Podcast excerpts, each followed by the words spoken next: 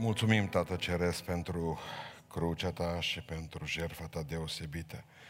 Suntem la mijlocul lunii aprilie, aici în Biserica Sfântă Treime din Beiuș și putem asculta cuvântul Tău și îți mulțumim pentru el. Amin. Și cuvântul acesta este din Matei, din capitolul 26, de unde voi citi de la versetul 17. În ziua din tâi a praznicului azimilor, ucenicii au venit la Isus și au zis, unde vrei să-ți pregătim să mănânci Paștele? El le-a răspuns, duceți-vă în cetate la cutare om și spuneți învățătorul zice, vremea mea aproape. Voi face Paștele cu ucenicii mei în casa ta. Ucenicii au făcut cum le poruncise Iisus și au pregătit Paștele. Seara Iisus a șezut la masă cu cei 12 ucenicii săi. Pe când mâncau, el a zis, adevărat vă spun că unul din voi mă va vinde. S-au întristat foarte mult și au început să-i zică unul după altul, nu cumva sunt eu, Doamne. Drept răspuns, el a zis, cel ce a întins cu mine mâna în blid, acela mă va vinde. Negreșit fiul omului se duce, după cum e scris despre el, da vai de omul acela prin care este vândut fiul omului. Mai bine ar fi fost pentru el să nu să fi născut. Iuda vânzătorul a luat cuvântul și a zis, nu cumva sunt eu învățătorule? Da, i-a răspuns Iisus, tu ești. Pe când mâncau ei, Iisus a luat o pâine și după ce a binecuvântat-o, a frânt-o și a dat-o ucenicilor zicând, luați mâncați, acesta este trupul meu. Apoi a luat un pahar și după ce a mulțumit Dumnezeu, le-a dat zicând, beți toți din el, căci acesta este sângele meu, sângele legământului cel nou, care se varsă pentru mulți spre iertarea păcatelor. Vă spun că de acum încolo nu voi mai bea din acest rod al viței, până în ziua în care îl voi bea cu voi nou în împărăția Tatălui meu. Amin.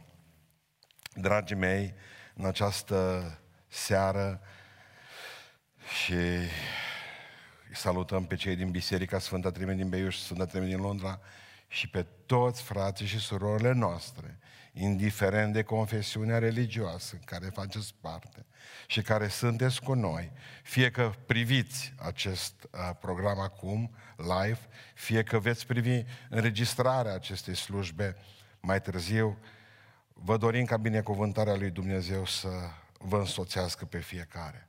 Și o întrebare care rămâne. O să ne împărtășim mulți în seara aceasta aici, în cucina Domnului Isus Hristos. Și o să o luăm într-un fel nou, în care nu ne-am gândit, n-am anticipat în urmă cu o lună de zile lucrurile acestea.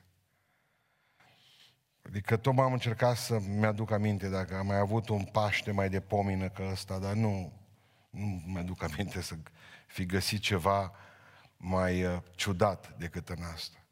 Dar întrebarea pe care, care rămâne, spuneam, ce-ar fi dacă cina aceasta ar fi ultima noastră împărtășanie? Dacă am muri mâine? Vedeți, când ziceam lucrurile astea, numai cu câteva săptămâni de zile, oamenii nu prea aveau probleme cu asta. Dar acum moartea bate la fereastră. Și o vedem atât de aproape și ciudată. Mi-am îngropat prieteni. Am prieteni la reanimare zilele acestea.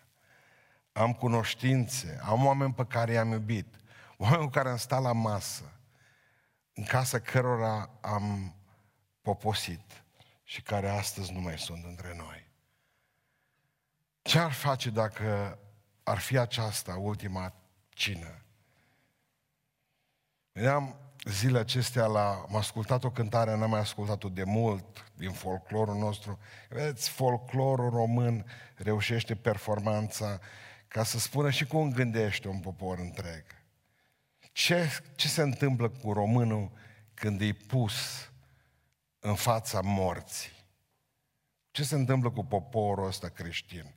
Cântarea e după creștinare, că de 2000 de ani suntem creștini. Cântarea n-are atâta, mult mai, de, mai târziu. Foaie verde, spic de pâine, dacă știi că o să mor mâine, mi-aș face casă de piatră, moartea ca să nu răzbată. Și aș chema Ferrari toți să-mi pună lacăt la port cu lanțuri să mă îngrădească, moartea să nu mă găsească. Însă moartea nu vrea bani, ia copii și oameni mari, nici pe mine nu mă iartă, că sunt om și nu sunt piatră, nici pe mine nu mă iartă, pot să-mi fac casă de piatră. Asta gândesc românii creștini. Ce-ar fi dacă ar fi să murim mâine dimineață? Să știm că asta, în ultima seară, în, în această seară e ultima cină, adică și trebuie să vă vorbesc despre cel care... Noi nu știm dacă murim mâine, dar e posibil. Dar în seara aceasta vreau să vă vorbesc despre cel care a știut că moare și a stat la masă cu ucenicii. Și s-a pregătit pentru moarte. Și s-a pregătit pentru întâlnirea cu Dumnezeu. Pentru că atunci, la noi când se pregătesc oamenii să moară, bătrânii noștri, în sat la mine, îți dai seama că un om e pe moarte când se apucă ceilalți să văruiască casa pe din afară. Ăsta e primul semn, bă, ăla e pe moarte. Dintr-o dată vezi că se dereti, că se deschid porțile și gata, în cocol se face rânduială, se scot o grămadă de lucruri inutile ca să poată încăpea mort acolo și ceilalți care vor veni la el și știm că în curând mai apare câte o, uh, ce, mai apar ceva haine, mai apare, alții fac și sicriu înainte. Ce se întâmplă? Uite, Hristos se așează la masă și spune, uite, vreau să iau cina împreună cu voi. Există o concepție filozofică, a fost la început filozofică, după aceea a trecut în teologie, culmea, în 1960. Concepția Dumnezeu este mort, Dumnezeu a murit. Nice a fost, uh, înainte de a nebuni culmea, probabil că a nebunit uh, după, când și-a dat seama că a omorât el pe Dumnezeu și a spus Dumnezeu este mort. Și nici a venit cu, acest, cu această idee filozofică, cum că Dumnezeu a murit. Putem să trăim oricum, nu-i niciun fel de problemă, pentru că Dumnezeu nu mai există, Dumnezeu a murit.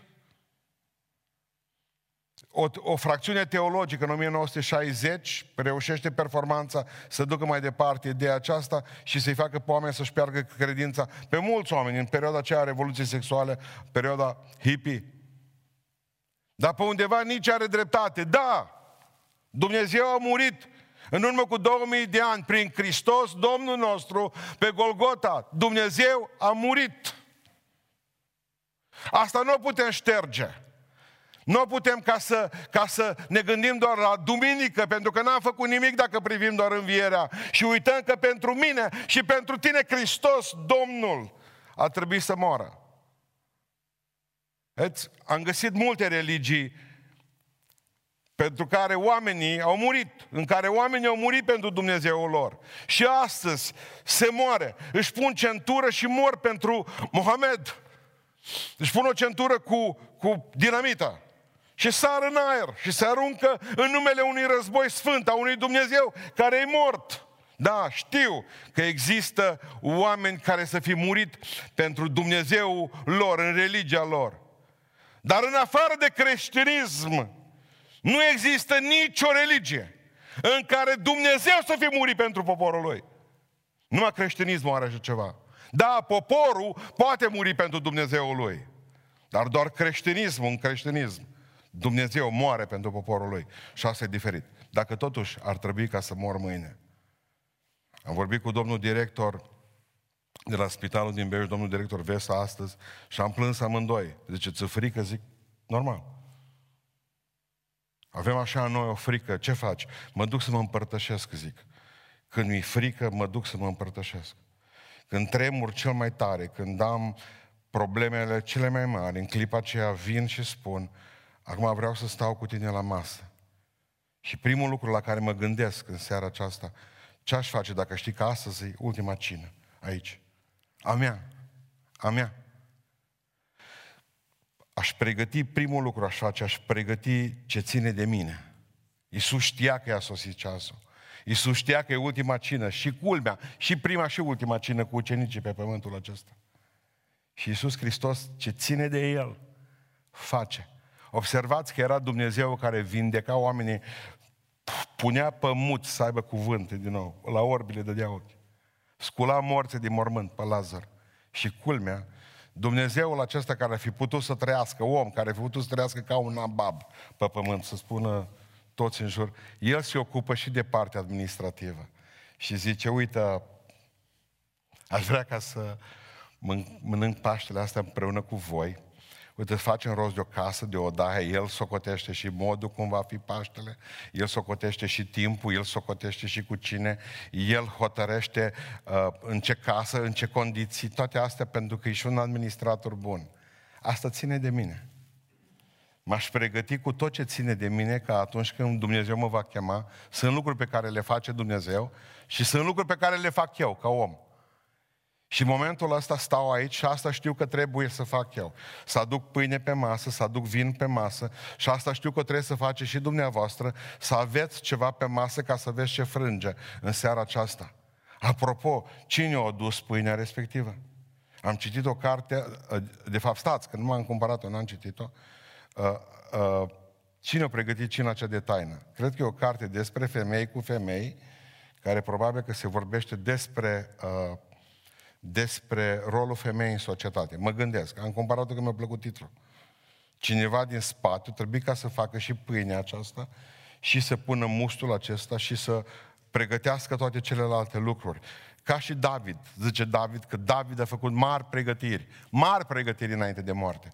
Când a aflat David că trebuie să moară, a hotărât ca să dea drumul planurilor tuturor planurilor din templu, pentru templu, pentru construcția templului, a tocmit meșterii, a adus materiale și David a făcut mari pregătiri înainte de moarte. A scos cefeu, a făcut uh, uh, și-a scos certificatul de urbanism pentru templu, pur și simplu a făcut tu, uh, și planul de construcție a templului, a adus meșteri, a tocmit meșterii, a plătit, pe când a murit el, Solomon nu mai trebuie să mai facă nimic. Și David a făcut mari pregătiri înainte de moarte.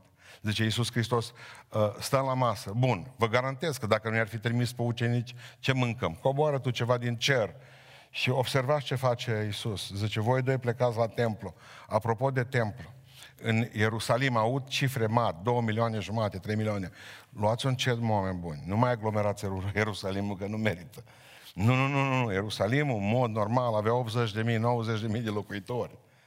Deci, să zicem că se tripla, Iosif Flavius. Pe el trebuie, să, pe el trebuie să-l credem noi, pentru că acest, acest mare istoric evreu și șmecher istoric al evreilor, ăsta a fost acolo între ei și asta ne spune nouă. Nu noi după 2000 de ani socotim așa din uh, claviatura calculatorului cam câți oameni au fost în Ierusalim. Dar să vă explic și asta.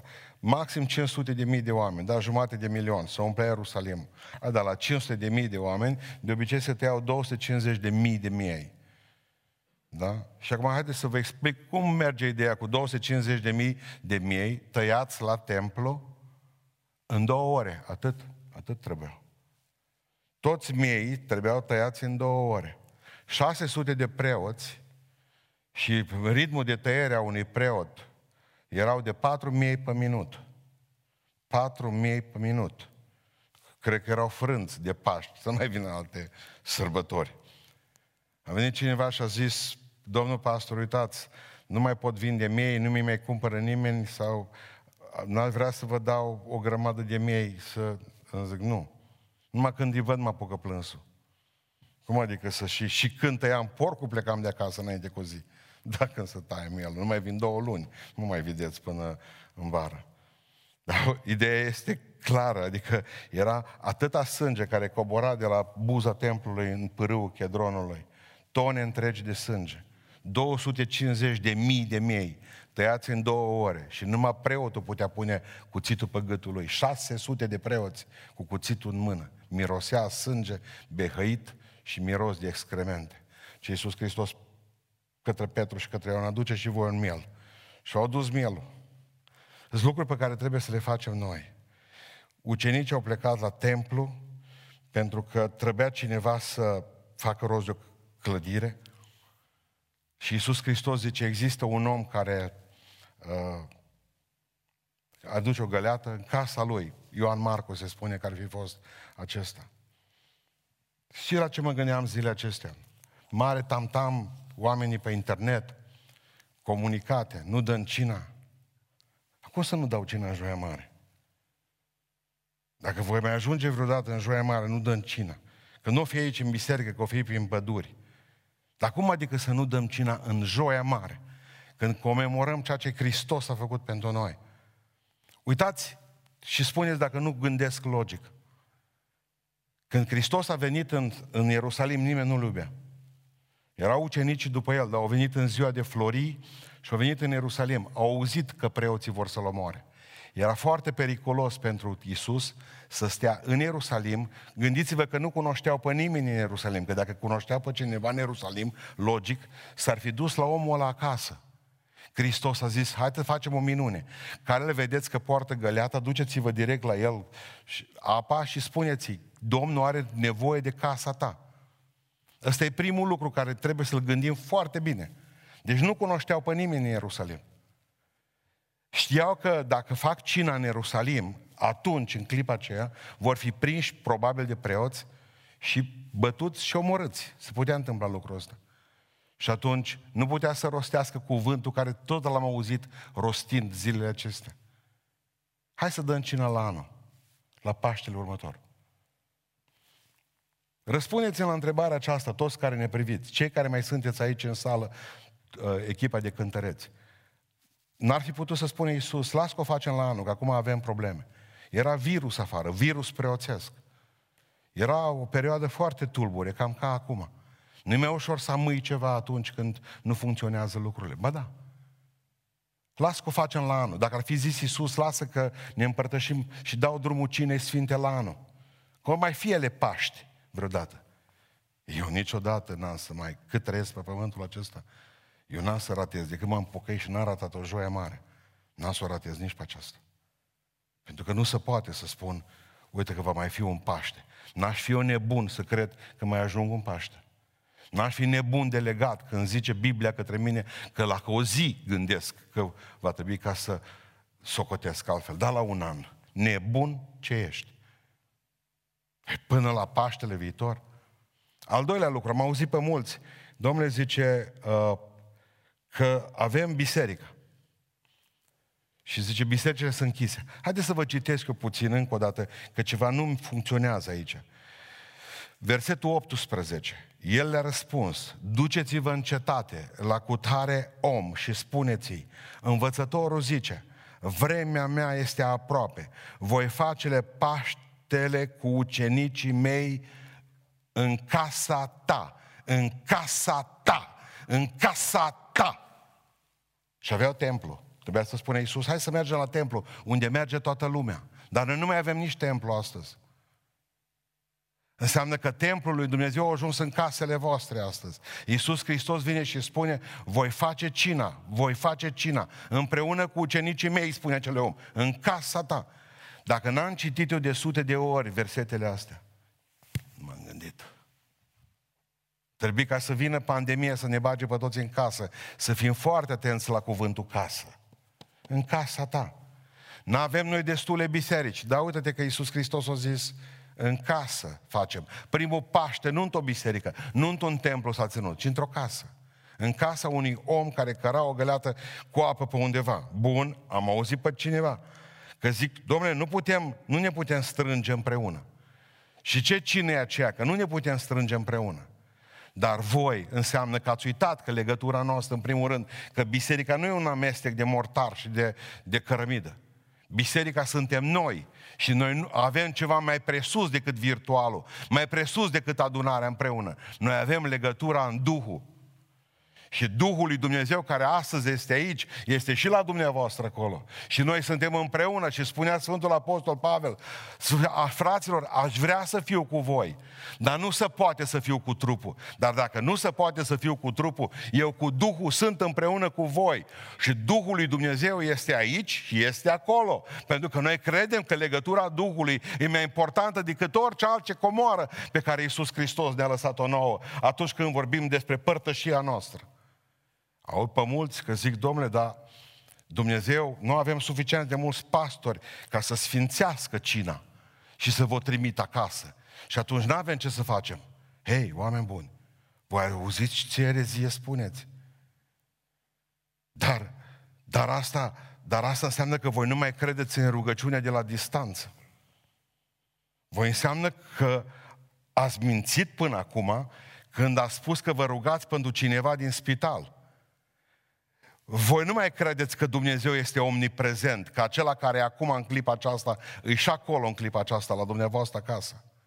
Pe momentul în care noi ne rugăm de aici, noi ne rugăm de aici, pentru pâinea și pentru vinul vostru de acasă. Ce o împiedică pe rugăciunea noastră să ajungă în casa voastră?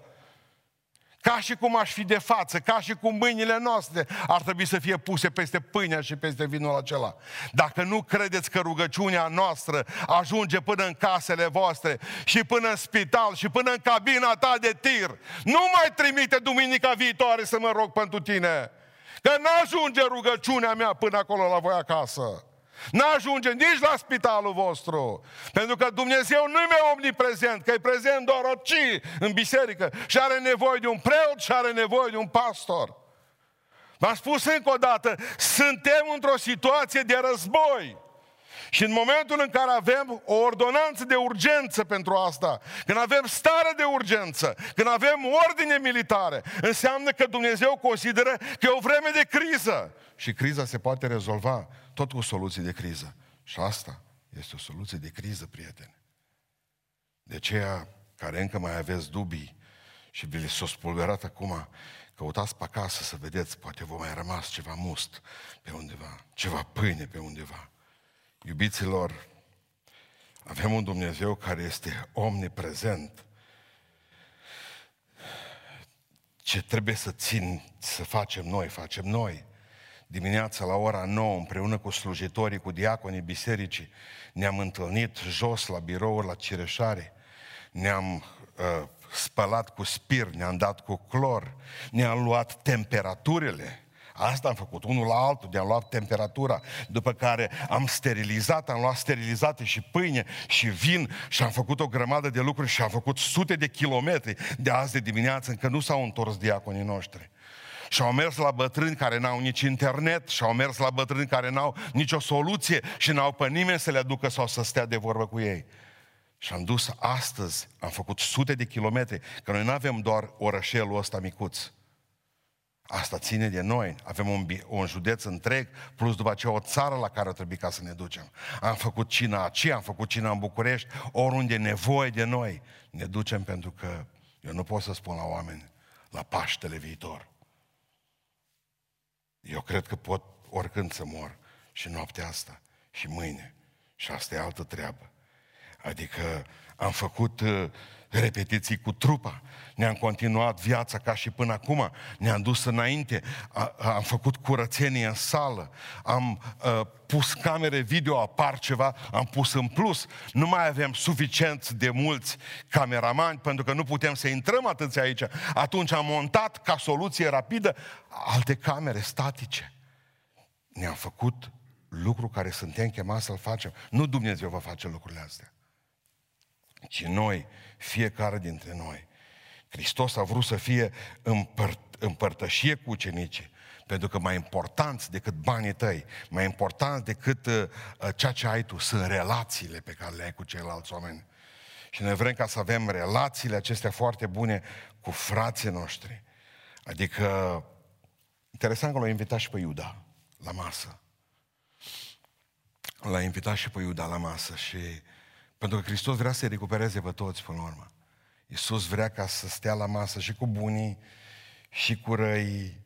Îi mai dă șansa. Nu-i rușine să stea la masă cu uh, Iuda. Dar tu, pocăitule, tu n-ai luat cina de ani de zile. Că ție ți-a fost rușine că ai stat la masă. A, păi cu ăla? Păi cu aia să stau eu? Ăla să-mi dea mie cina? Nu știu eu cine e ăla. Ne mănânc din mâna lui. Stai așa. Hristos stă la masă cu Iuda.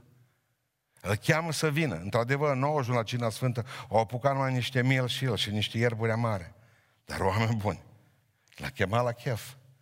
L-a chemat să fie împreună la masă. Și tu vii și spui că tu nu poți să stai cu nu știu cine. Pocăiește-te. Al doilea lucru care l-aș face, dacă știi că mor mâine dimineață, și astăzi e ultima cină. M-aș autoexamina. Eu mi-am luat temperatura astăzi, de mai multe ori mi iau. Asta ce înseamnă asta? Autoexaminare. Pentru că, zice Iisus Hristos la un moment dat, unul din voi timp ce mâncau, mâncau miel. Unul din voi, zice Iisus, și-a scăpat toți osul din gură. Mă va vinde. Puțin nu parcă nu-i deranjant așa, când o întreba fiecare, Petru, zice, eu, eu, Iacov, eu, Ioan, zice, sper că nu se Domnule. De ce o întrebat ucenice? Nu, nu pot să-mi dau seama de ce o întreba fiecare. Ceva era cu musca pe căciulă, nu? Exact ca polițaiul ăla din America. Și a cumpărat o fluieră nouă din aia de fier, s-a întâlnit cu un alt coleg de-a lui și a zis, ai de mine ce fluier din ăla. Și acolo și ale bănesc că au, uh, eu știu, mărcile lor, scumpe. Dar cum fun- trasă asta o fluierătură, doi ori ridica mâinile rapide, ei treceau pe drum. Aveau ceva, e aici o apăsare pe cap. Când auzi fluierul, iartă, nu trage, nu trage. Uh, zice, nu cumva sunt eu, zice, dureros e Iuda. El avea bani în buzunar. Nu cumva sunt eu, Domn. Ba da, zice Iisus, tu ești. Eu nu ziceam că nu el. Bă, fiecare boală noastră e să examinăm pe alții. Da, cu ăsta ce va fi? Ce poate descoperi lucru, lucrul ăsta până acum? Poate să descopere un om cu o influență proastă pentru toți oamenii. Doamne, nu sunt eu ăsta care din cauza mea oamenii nu te iubesc. Nu cumva sunt eu din cauza mea oamenii nu te caută. Nu cumva din cauza mea duc tulburare în biserică. Nu sunt eu omul ăla care bârfește. Nu sunt eu omul ăla care nu se roagă. Nu sunt eu omul acela, Doamne, care e spectator în casa ta. Păi puneți întrebările acestea. Adică mi-aș examina tovărășiile. Cu cine ești prieten? Cu cine stau toată ziua? Ce obiceiuri am? Mi-aș examina obiceiurile. Mi-aș examina gândurile. Să vedem ce gânduri am aici. Mi-aș examina motivele pentru care fac un anumit lucru. Să mă vadă, să ne vadă cineva. Nu numai că îl cunosc pe Dumnezeu prin Isus Hristos. Asta e marele avantaj că m-am pocăit. Nu numai că îl cunosc pe, pe, pe, pe, Domn, pe, pe Dumnezeu prin Isus Hristos, că așa am ajuns să mă apropiu. Căutând mai mult pe Isus Hristos, dar prin Isus mă găsesc și mă încep să mă cunosc și pe mine. Privind prin ochii lui Isus Hristos, îl văd pe Dumnezeu, dar dacă privesc adânc, adânc în ochii lui, mă văd și pe mine și îmi văd viața asta păcătoasă și îmi văd trăirile și pornirile și îmi văd slăbiciunile și îmi văd îmi văd aceste lucruri. Mi le văd. Slavă ție, Doamne, că mă lași să mă uit în ochii tăi ca să reflecti. Pentru că în ochii tăi se reflectă viața mea până la urmă. Mă gândeam zilele acestea că nu schemat, eu simt că nu schemat să mă condamn în fiecare zi. Pentru ce fac. Pentru că asta e boală psihică, când te condamn pentru orice lucru și în fiecare zi. Dar chemat să mă suspectez în fiecare zi pe mine. Vezi, când mai țineți minte, detectivul Colombo ridicat, să uita pe la ziduri să vadă. Nu, nu, nu, eu mă suspectez pe mine. mă gândesc ce fost asta acum. Ce pornire fost asta? Ce-ar putea... Și ajungi să te suspectezi pe tine, că noi prea suspectăm pe alții pentru toate celelalte lucruri. De atâtea ori v-am povestit odată cu caz, caz 100% întâmplat în Statele Unite ale Americii, dar nu și-au pierdut două fete. Unu, una de vreo 14 ani și una de vreo 10 ani. Și le-au pierdut pe amândouă. Ce onor făcut căutări. Automat, primul gând la care te gândezi, violatori, tăiate, aruncate în sac, băgate prin păduri, nu mai venit acasă. S-au enervat toți, s-au pus mâna pe puște. Americanii când caută două fete, iau pistoale mitralieră, tunuri și-au dat mâna toți. Ori căutat ore întregi, ore întregi. Sute de oameni au venit voluntari împreună cu ei. La un moment dat, pe la vreo 11 noapte, nu mai puteau să se opresc puțin. Zice, la o fată era o fată, zice, mă, dar ce bine stamentul cu aia pe care o căutăm. S-a uitat bine, păi ce cu sora mea. Și ele au văzut că toată lumea caută ceva și merg și ele și au pierdut și ele vreo 4-5 ore căutând cu ceilalți. Ele erau pierdute și pierdutele și ce făceau?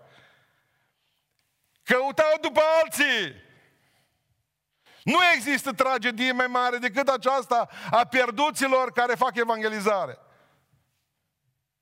Alții trebuie să se pocăiască. Alții trebuie să facă niște lucruri. Alții trebuie ca să dăruiască. Alții trebuie ca să... Nu, nu, nu, eu. Eu sunt acela. Prea știu ca să verific viața spirituală a altuia. Prea repede știu să sar la gâtul altuia, dar vorba aceea, eu sunt pierdut. Pe cine caut eu? Ce simplu și ce greu e să te verifici în oglinda cuvântului lui Dumnezeu.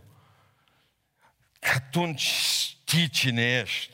Povestea odată, a zis un, a venit un uh, politician, a venit la un uh, preot și a zis că preotul respectiv, părinte, zice, uite, vreau să am și o revelație de la Dumnezeu. Nu ne rugăm împreună nu ne rugăm împreună, zice, ca să îndeami Dumnezeu o revelație. Să am și eu, să știu, mă mai duc un mandat, nu mai duc. Mulți să gândesc la asta. Să candidez pentru președinția țării sau nu. Bine că nu a venit pe la vreunul de la noi, cu telefon, că automat îi dădea răspunsul. Preotul, preotul o zis, uite, zice, ce trebuie să faci? Să te duci când ploaie mai tare. Cum primim noi revelații, le-a zis preotul. Când ploaie mai tare, te duci fără umbrelă, îți iei și pot capul de pe cap și celelalte lucruri și stai așa, zice, și privești în sus cerul și privești în sus cerul, zici, dar să plouă zdravăn. Și atunci, zice, îți va da Dumnezeu prima revelație mare. S-a dus politicianul, nici nu putea ridica capul sus din cauza gușii, că dacă ai trei guși, atunci una, cu una mai o ridici. Dar când deja celălalt, știi, l-a ridicat, s-a întâlnit cu preotul după vreo două săptămâni de zile. Zice, nu, cum te-ai simțit noaptea aceea? Păi cum să mă stăm să ce?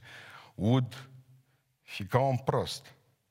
Da, ce n-am avut niciun fel de revelație. Acum n-ai avut, zice, am spus așa că ai avut două dintre ele. Ce puteai să ai mai mult de la un stat în ploaie? Uite-te că e simplu. E simplu. În momentul în care ridic ochii spre cer, îmi dau seama că sunt o gânganie. Dacă și ăștia acum povestea un frate de-al nostru zilele acestea, nu mai au și în, în, într-un loc în Statele Unite ale Americii, o zis că are două sau trei tiruri frigorifice și le-au luat de la el armata și o băga morți în tirurile frigorifice a fratelui. Și dă drumul la compresoare să țină oamenii morți. Îi bagă în saci și un număr, zice, pe de picior. Toți au numere și pleacă cu ei.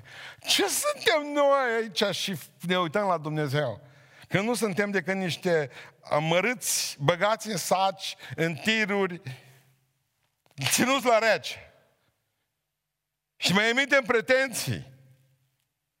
Și mai emitem pretenții. Dacă aș ști că mor mâine, aș lua cina astăzi, dar m-aș pregăti cu tot ce trebuie pregătit. Și observați că totul e pregătit. Și mai face ceva. M-aș examina. Nu cumva sunt eu, Doamne, ăsta.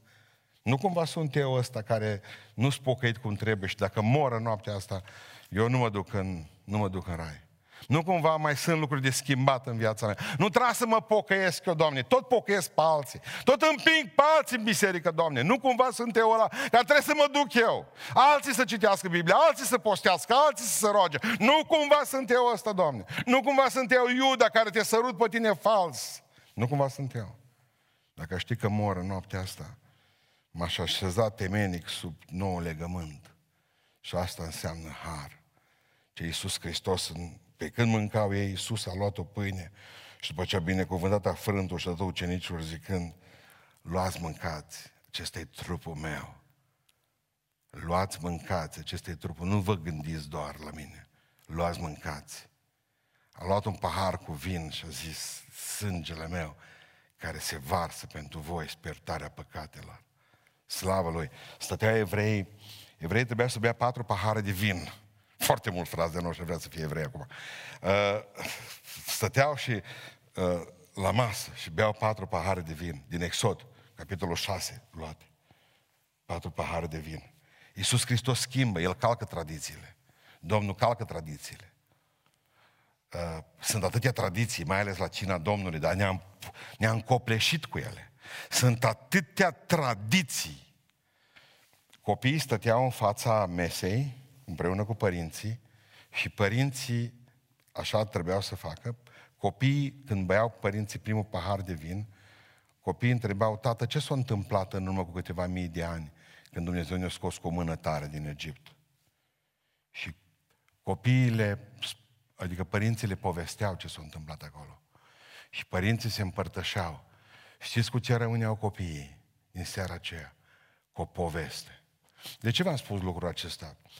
Vreau să precizez ceva, doamnă și domnule. Poate că sunteți în casa unor frați de mei și poate că încă n-ați încheiat un legământ cu Dumnezeu în apa botezului. Nu v-ați declarat public că sunteți uh, copii al lui Dumnezeu. N-ați făcut o mărturisire în fața altor oameni. Și poate că aveți de gând să vă împărtășiți. Uite, în curând trece nenorocirea asta. Faceți botezul primată. Știți de ce? Pentru că în seara asta rămâneți cu o poveste foarte frumoasă. Chiar dacă nu vă împărtășiți. Ca acei copii din Israel care nu se împărtășeau cu părinții din paharele acelea de vin, dar rămâneau cu o poveste a unui Dumnezeu care a făcut mari minuni. Și data viitoare veți fi cu noi la masă. 100%. Deci, uh, primul pahar pe care trebuia să-l bea se numea paharul sfințeniei. Bea un pahar, oamenii trebuie să fie sfinți. Al doilea pahar, când vorbim de vin, asta nu cumva să credeți că era uh, uh cei pe piață aici, de ăștia după ce beau o sticlă, după aceea intră direct în nirvana. Nu. Evrei blestemat, considera că e blestemat omul ăla, care punea mai mult de un deget, maxim două de vin și restul puneau apă, care reușea performanța să pună trei degete de vin și un restul apă era nebun considerat. Deci vorbim de apă cu gust de vin. Să ne înțelegem bine, evrei, și acum duceți-vă și veți vedea ce înțeleg ei pe în vin, nu ce înțeleg românii. Că românul, dacă nu se îmbată zdravăn, dacă nu-l doare capul și nu se bate cu cineva și sparge sticla în capul cuiva, asta înseamnă că nu bău nimic în ziua aceea. Dacă nu și ia el bufoaica, bufoaica de pe el și o bagă în toaletă să prepare un alcool zdravăn, asta nu se poate. Vreau să vă spun că primul pahar era paharul Sfințeniei. Al doilea pahar era paharul judecății. Iisus nu bău paharul ăsta. A judecății. Dumnezeu în noaptea aceea a judecat poporul în Egipt, că m-a spus el. Dar Iisus nu l-a băut atunci acolo. Pentru că avea să-l bea câteva ore mai târziu în Ghețimani. Ce paharul numărul 2, tată, dacă se poate, dacă se poate, n-ai vrea ca să, să mă scap de paharul numărul 2, judecăți din Ghețimani. Al treilea pahar, paharul pe care l-a dat ucenicilor să-l bea, toți, era paharul răscumpărării, sângele meu care se varsă într-o iertarea păcatelor voastre, sângele meu care vă curățește de păcate. Ăsta era paharul care l-a băut cu ucenici. Hai să-l bem toți. Deci să știți că noi bem astăzi, de aici, al treilea pahar pe care Hristos l-a dat ucenicilor. Primul a fost al Sfințeniei, al doilea a fost al judecății. L-a băut Hristos tot în grădina Ghețimani și pe Golgota. Al treilea e paharul răscumpărării. Și al patrulea pahar este paharul binecuvântării. Paharul binecuvântării nu-l vom bea și nici pe ăsta nu l-a băut Iisus Hristos pe pământ, dar ne-a promis că îl vom bea cu El acolo sus în cer. Ce vinul cel nou, vinul cel nou. Eu m-aș așeza dacă știu că mor mâine. M-aș așeza mai tare sub har astăzi. De ce? Pentru că dacă mori și nu e sub har, te gândești ce fapte bune trebuie să mai faci în noaptea asta ca să poți să ajungi în cer. La ce trebuie să renunți în noaptea asta ca să ajungi în cer? Dar dacă te pui sub harul lui Iisus Hristos, nu-ți mai pui aceste întrebări. Pentru că nu datorită ție ajungi acolo, ci datorită Lui. Și nu datorită faptelor tale, ci datorită credinței tale, că ai crezut că El, Iisus Hristos, te poate pe tine duce în cer. Le-am spus odată bisericii când eram pe 22 decembrie, le-am povestit odată că am citit o poveste despre o fată săracă ce era bolnavă. Știți cum funcționează și amintirile la mine? O dată m-am îmbolnăvit, cred că aveam vreo 8 ani. Și am stat patru zile în pat. Era undeva până în iunie. Și dintr-o dată mi s-a făcut poftă să mănânc un compot de struguri. Sunt lucruri care nu le uiți. Atunci, tata nu ne lăsa să punem noi compot de struguri. În primul rând aveam niște struguri răi Și în al doilea rând îi stăpânea el, că făcea vin din ei și nu se punea problema compotului. Erau rari struguri aceia buni, care sunt acum prin piață și putem să-i mâncăm acum. Dar erau câteodată compoturi de struguri și mie mi s-a fixat. Deci a fost o obsesie compotul de struguri. Săraca mama. Am s-o dus mama în Beiuș, nu o găsit. S-a dus mama în Ștei, nu a găsit. Mi-aduc aminte că o trimis pe cineva în Vașcău. Nu mai există vreo alimentare, că atunci era o alimentară, fiecare oraș, maxim două. Să întrebe dacă n-are pentru odor și odorul.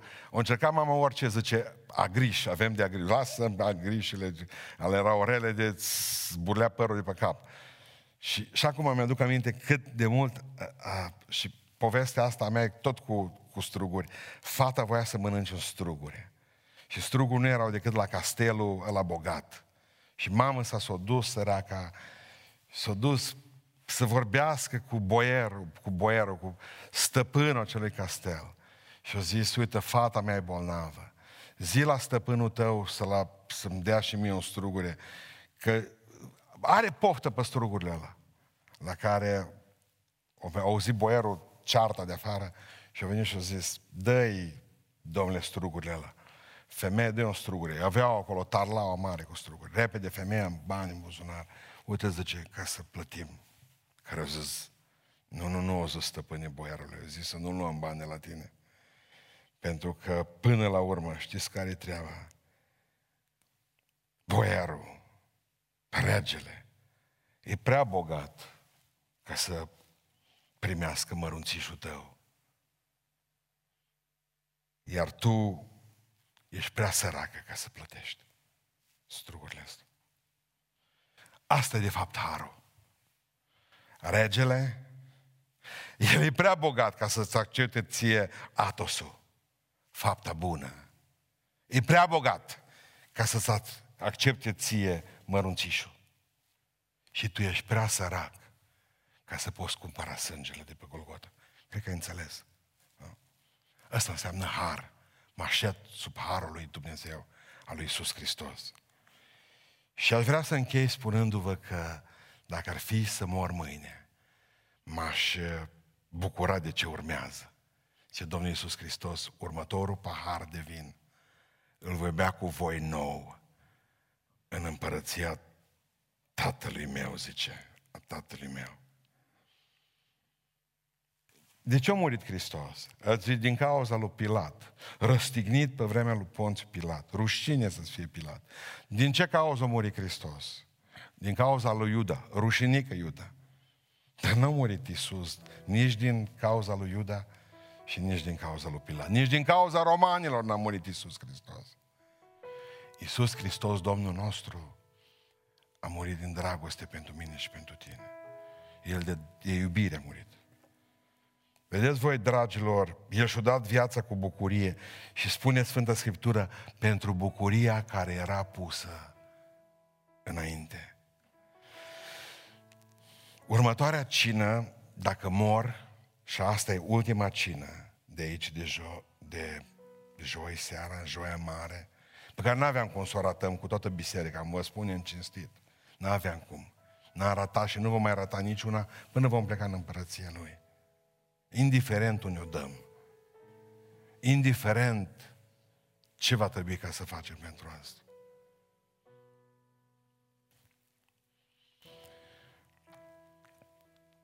Vedeți, noastră, dacă mor, următoarea cină e împărăția Dumnezeu. Cina de la nunta mielului. Cina de la nunta mielului. Că s-a măritat mătușa mea Leana cu unchiul Traianu. Eu eram mic. Eram singurul nepot. Celelalte mătuși urmeau să se mărite. Mama s-a măritat mai înainte puțin. Tata era bărbat frumos, brunet, părul dat peste cap, ochi albaștri ca Mediterana. Nici nu o clipi din ei când au zis că e mai bătrân ca mama cu 10 ani. Dar era cu vreo 18. Dar mama, asta este amănunte și nu ne pierdem. Ce mai contează când e iubire? 80 ani în plus. Aduceți-vă aminte de Iacov și de tot neamul celălalt. Bine, tata avea ochi albaștri. Nu avea probleme cu asta. O spus 10 ani, 10 ani să rămână. Mama a încercat să... Dar nu a putut nimic. Și mama, din dragoste pentru tata, s-a căsătorit și m-a avut pe mine și eu am fost bucuria mătușilor mele, crescut între mătuși. Zice, ești misogin, dar cum să fiu misogin? Că pe mine m-a crescut o puzdere de mătuși. Deci toate erau în jur meu. Eram răsfățatul. Și mi-aduc aminte când s-a măritat mătușii mea, Leana cu unchiul Traianu. Pe mine m-a ținut în braț în loc de buchet de flori, că nu era voie. Mireasă cu buchet de flori. era păcat. Floare e păcat. Ei, păcat. Eu, bă, flori sunt urâte, mă. Urâte. Păcat. Bine că nu m-au aruncat pe mine. Să prindeți nepotul era. și gândiți-vă cum a simțit eu la nunta aia acum. Nu ești rege. Stai în braț la mireas. Uh, mai aduceți, au fost și plouat. Au avut ceva suc din ăsta mai ieftin, cum ploua tot cortul, era spart, mai țineai cana, mai tot am băut apă de ploaie. A fost tare fain la nuntă, dar eu eram rege. Rege. Eram în brațe la mătușile mireasă. Asta nuntă, mă. Asta nuntă. Gândiți-vă ce nuntă va fi aceea când veți fi și voi fi mireasa lui Iisus Hristos. Voi pleca de aici. Spunea că m-am îmbătrânit zilele acestea. Să predici la o biserică goală. După ce ai blestemat atâția ani Facebook-ul, să trebuiască să-ți faci Facebook în urmă cu câțiva ani de zile pentru că niște șmecheri își făceau cont în numele meu și spuneau prostii la oameni. Am ajuns să blestem Facebook-ul și acum să, să-l binecuvântez că prin el astăzi voi stați la masă cu Domnul. Ce vremuri trăim? Ce vremuri ciutate? Care ați fost în Milano? Mai țineți minte vizita de neuitat pe care ați făcut-o la Biserica Santa Maria de la Grație. Eu când m-am dus acolo, am mers fixat în Biserica Sfânta Maria Harului să văd marea pictură a lui Leonardo da Vinci, care noi avem stând ucenici la masă. Știți, eu am Ioan se mănânc cu Maria Magdalena și Dan Brown, Dan Brown se mănânc cu Iuda. Știți asta uh, tablou, bine. Pentru cei care vă duceți în Milano, uitați dacă vreți altceva, duceți-vă acolo. Nu dacă știți povestea celei biserici, bombardată de nemți în a doilea război mondial. Bombardată rău. Un singur perete mai rămas în picioare din biserică. Cu cine? Al lui Da Vinci. Oameni buni, de 2000 de ani, cina rămâne în picioare. În urmă cu, în urmă cu cât a fost război mondial, 50-70 de ani, 80, s-au aruncat bombe pe ea. Nu cred că au avut ceva în ea grozav. Să zici, bă, uite, Dumnezeu a zis că asta e numai bună de moște. Nu. Nu. Ce a vrut să ne spună Dumnezeu că cina merge întotdeauna înainte. Vreau să vă spun ceva pe duminică. Dumneavoastră știți că nici în al doilea război mondial bisericile nu au fost închise ca acum. Știți asta, nu? Înseamnă că e mereu ca al doilea război mondial. Bisericile se pot închide, dar cina niciodată. Pentru că cina nu are de face cu biserica. Pentru că în odaia de sus, cina a rămas în picioare. Pentru că în catacombe, cina Domnului a rămas în picioare. Pentru că în casele oamenilor, cina Domnului a rămas, în casele fraților, în apartamente și în spitale și în pușcării. Cina rămâne, cina Domnului. În cabinele de tir, pe baleniere, pe fregate, Dumnezeu rămâne Domn. Și astăzi suntem cu El la masă. Dacă ar fi să mor mâine și astăzi e ultima zi din viața mea, și astăzi e ultima cină. aș face tot ce pot ca ce ține de mine să fac omenește. Procurăm aceste lucruri. Să nu cumva să vă așteptați mă să se deschidă tavanul la voi și să cadă azima din cer. Nici vinul. Nu. No. Ce trebuie să faceți voi, trebuie să faceți voi. Și ce ați făcut pentru Beiuș, o mare parte dintre noastre, gândiți-vă. Am zis că hai să strângem de un aparat. La început m-am gândit aparat din ăla de 3.000 de euro, 4.000 de euro, care îl tragi după tine și îl bagi în salvare, în ambulanță. Aparat de respirat, ventilator. După aceea a venit domnul director și a zis, aș avea un vis, oh, dacă am avea noi. Și a zis, mi-a mărit visul, a plusat. Și a zis, este un aparat de 22.000 de euro. Și a zis, doctore, ne rugăm și Dumnezeu va deschide inimile oamenilor. Și așa s-a întâmplat o minune. Gândiți-vă că în trei zile, nici în trei zile, am strâns 35 de mii de euro. L-am sunat pe domnul director, a plâns astăzi. Și a zis, i-am spus, domnul director, ce trebuie să facem cu ceilalți 13.000 de euro care s-au strâns în plus? Și a zis, vă trimit cu echipamentele de care mai avem nevoie.